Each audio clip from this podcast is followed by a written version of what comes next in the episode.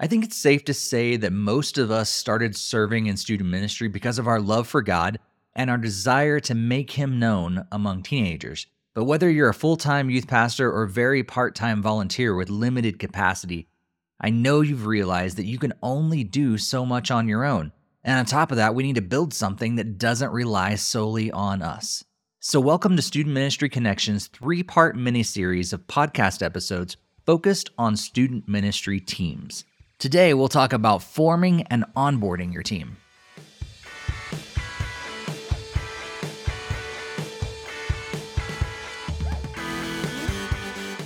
Welcome to Student Ministry Connection, a podcast for those who serve in student ministry, want to connect, and desire to grow. My name is Steve Cullum, and I've served in student ministry since 1999. And like most of you, I started serving because I wanted to help the next generation know about Jesus. And I soon realized that in order to do well in my role, I needed to spend more time with adults. This included parents, but also a team of volunteers. And as I've interacted with youth pastors over the years, I've heard lots of questions around building, training, keeping, and growing a team. So for this episode and the following two, I wanted to share some things that I've learned over the years that will hopefully help you as well. And after that, we'll get back into having interviews on most of these episodes. But before we continue today, I want to pause and thank the sponsor of this episode. G Shades is a youth ministry curriculum and teaching strategy focused on helping students see everyday life situations through the lens of the gospel. G Shades has options to fit everyone as well, with three plans to choose from. This curriculum gives you the resources that you need to do what you do better. Do you need message outlines, a discussion guide, and a game? That's just $20 a month. If you're looking for a higher production value, including bumper videos, Instagram devotionals, and parent guides, that's $30 a month. And if you want an affordable, engaging video curriculum, G Shades has you covered for only $40 a month. You will not find a better youth ministry video curriculum at that price point anywhere head over to gshades.org. That's G S H A D E S.org to download season four of G Shades curriculum and use the promo code CONNECTION at checkout to receive an extra $20 off your order. G Shades, seeing life through the lens of the gospel. Thank you, G Shades, for sponsoring this episode of the podcast. You can find the link to G Shades in the podcast show notes.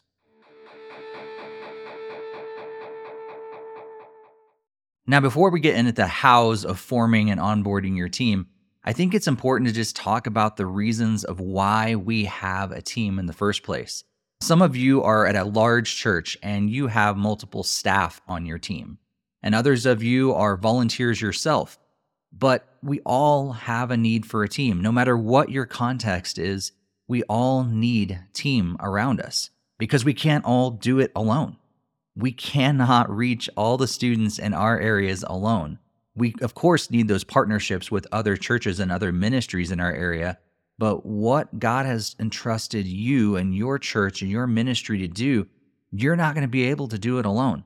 And on top of that, you need to be partnering with other teammates because of all the different things going on in our world. We cannot be alone with students anymore in our day and age. It's just not a smart decision. So, we need team to help increase our capacity, but also for safety and security. And some of you are thinking, where do I even start? How in the world do I even build a team? I feel like I'm the only one at my church that believes the same thing I believe about pouring into the next generation. Well, if that's the case, I want to encourage you to start with just praying.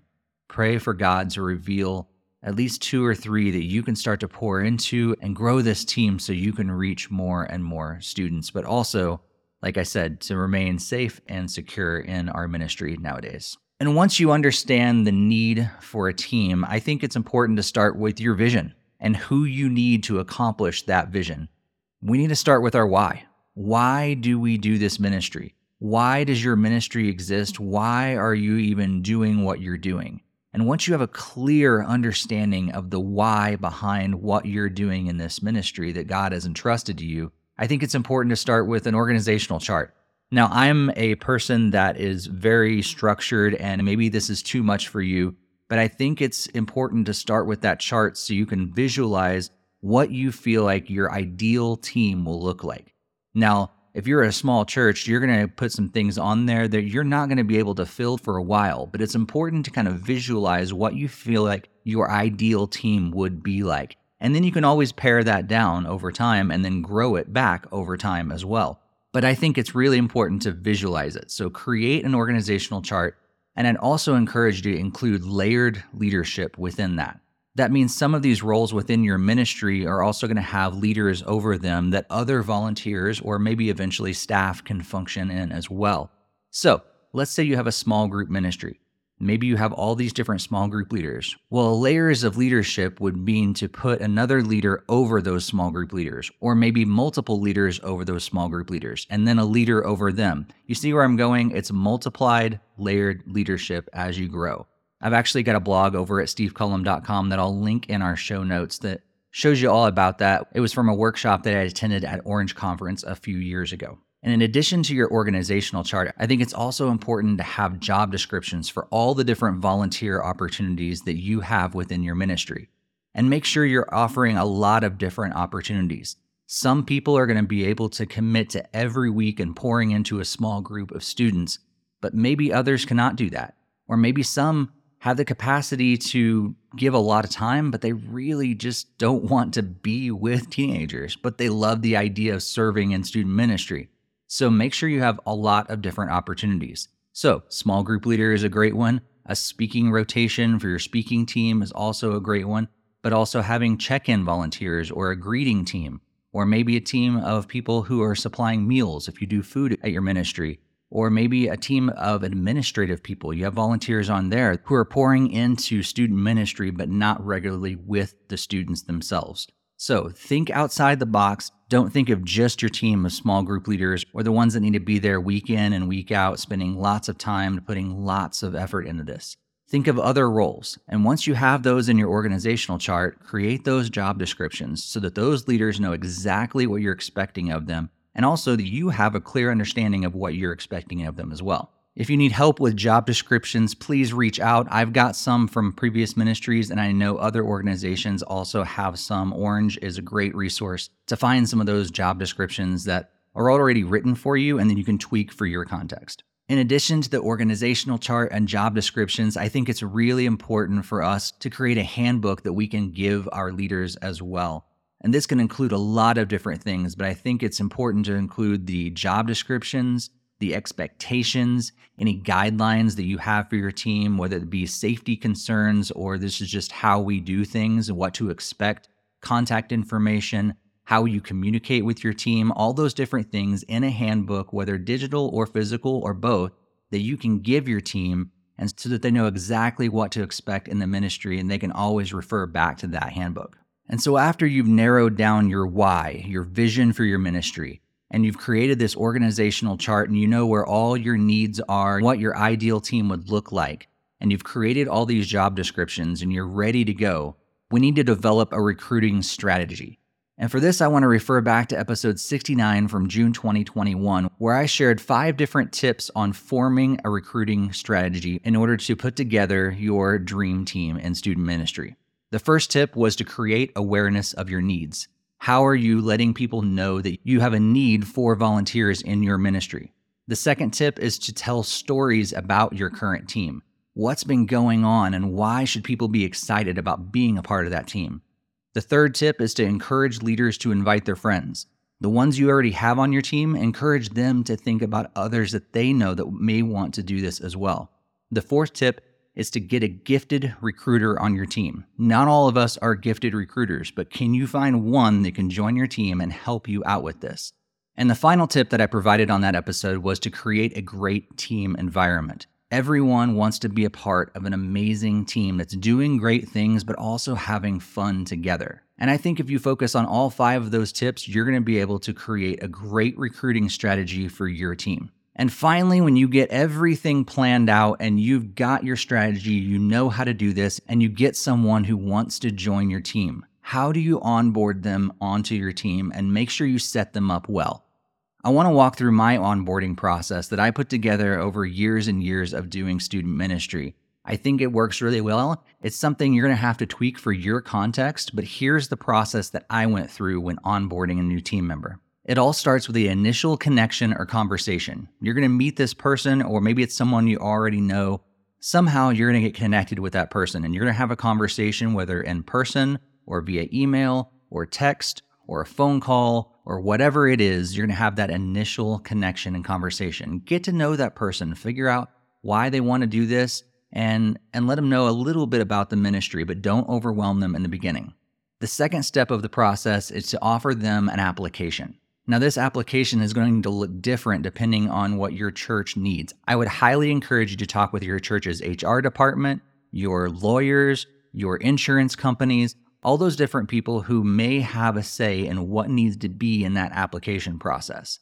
At the very least, I encourage you to have the following in your application get their contact information. Of course, you're going to need to know how to actually connect with them beyond this application. Also, I think it's important to ask about their testimony their story of how they come to know Jesus and why they want to serve in ministry. And maybe that's a separate question that you ask them. Why do you want to serve in student ministry? What led you to contact me or for us to start talking about you being involved in this ministry? It's also really important to get their approval for you to run a background check on them and then include anything else that can help you to get to know that person and maybe other things that you would want to know in that application process. After they turned in their application, then it was time for me to set up an interview with them. Sometimes this happened at the church, sometimes we went to a local coffee shop. Whatever the case is, we needed to get that face to face interview time where I followed up on anything that I had questions about on the application, but also clarified any part of the ministry that they were still confused about or really needed to know more about. It was an opportunity for me to ask them questions and also them to ask me questions. In addition to the application process, we are vetting anybody that may not be a fit for our ministry. And once I got done with that interview process, the next step was to run that background check. Now, I got approval to run the background check earlier in the application process, but I held off on running it until I got their verbal commitment that they wanted to actually do this. Why do I do that? Because background checks are expensive. And I didn't want to waste our church's money by running a background check on someone who really wasn't a good fit for our ministry in the long run anyway. And after that background check cleared, then we allowed them to check it out for a couple weeks in whatever capacity they wanted to serve. If they were a small group leader, we put them with a small group. If they were a check in leader, we put them with a check in team. If they wanted to greet at the doors, we put them with a greeting team, and so forth let him check it out for a couple weeks, and then the next step was a follow up interview to say, hey, how has the last couple weeks been going? What do you think about this? Are you still interested in doing this ministry and volunteering in this capacity? If they weren't, that's okay. It's an open door. Let's help you find another way to serve in our church.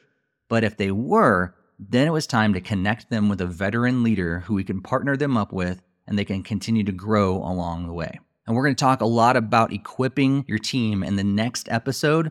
But at this point, that person is fully on the team and they're ready to step into the ministry. Now, remember that handbook I talked about earlier?